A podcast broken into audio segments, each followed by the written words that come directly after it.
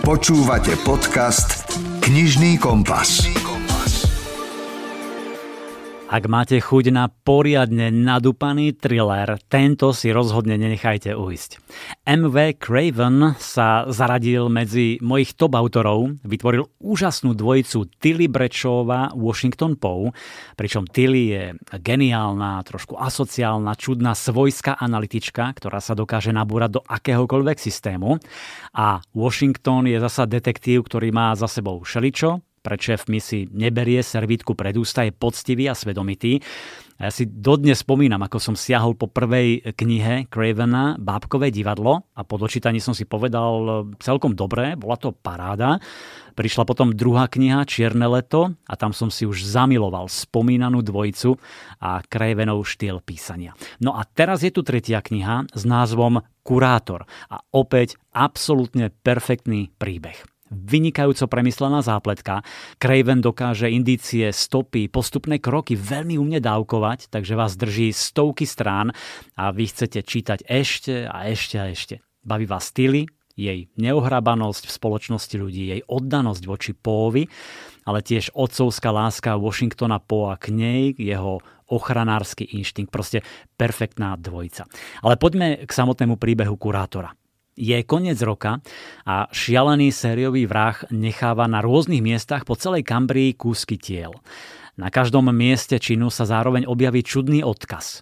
Hashtag BSC 6. Washington Poe a Tilly Brečová si vezmu tento prípad, hoci im spočiatku nič nedáva zmysel. Prečo vrah niektoré obete pred vraždou uspal a iné zomierali v hrozných bolestiach? Prečo jediný podozrivý popiera skutočnosť, na ktorú majú vyšetrovatelia nezvratné dôkazy? A prečo si všetky obete vzali pred tromi rokmi v rovnakom čase dva týždne dovolenky? Príbeh naberá ešte temnejší nádych, keď sa objaví zdiskreditovaná agentka FBI, podľa ktorej má všetko na svedomí muž zvaný kurátor. Je to naozaj brilantne napísaný krimi thriller, ktorý si fanúšik tohto žánru bude vychutnávať. Dá sa čítať aj samostatne, hoci lepšie je možno začať od toho bábkového divadla. Craven vie namixovať príbeh so všetkým, čo očakávate. Čiže sú tam plastické, sympatické postavy, výborne vykreslená detektívna práca, živé prostredie anglického vidieka, autentickosť. E, nie sú tam žiadne čudné zvraty alebo náhody, ktoré by kazili zážitok z čítania.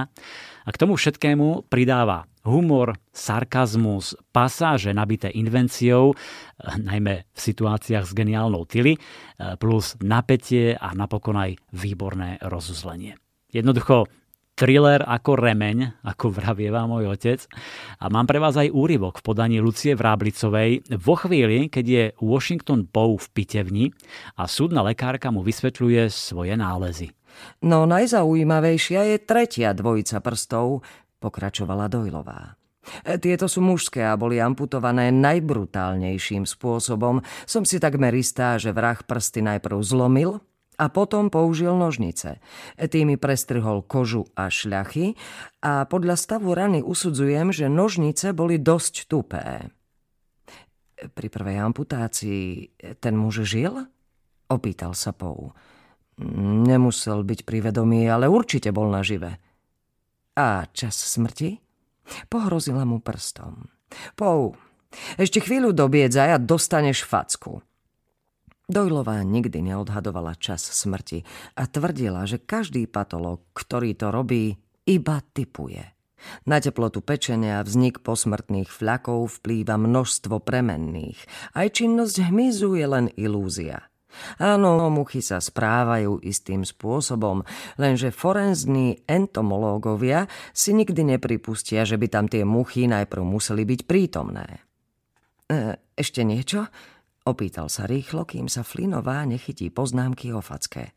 Dojlová prešla k notebooku a otvorila ho. Šli za ňou. Na obrazovke sa zjavila fotografia prsta.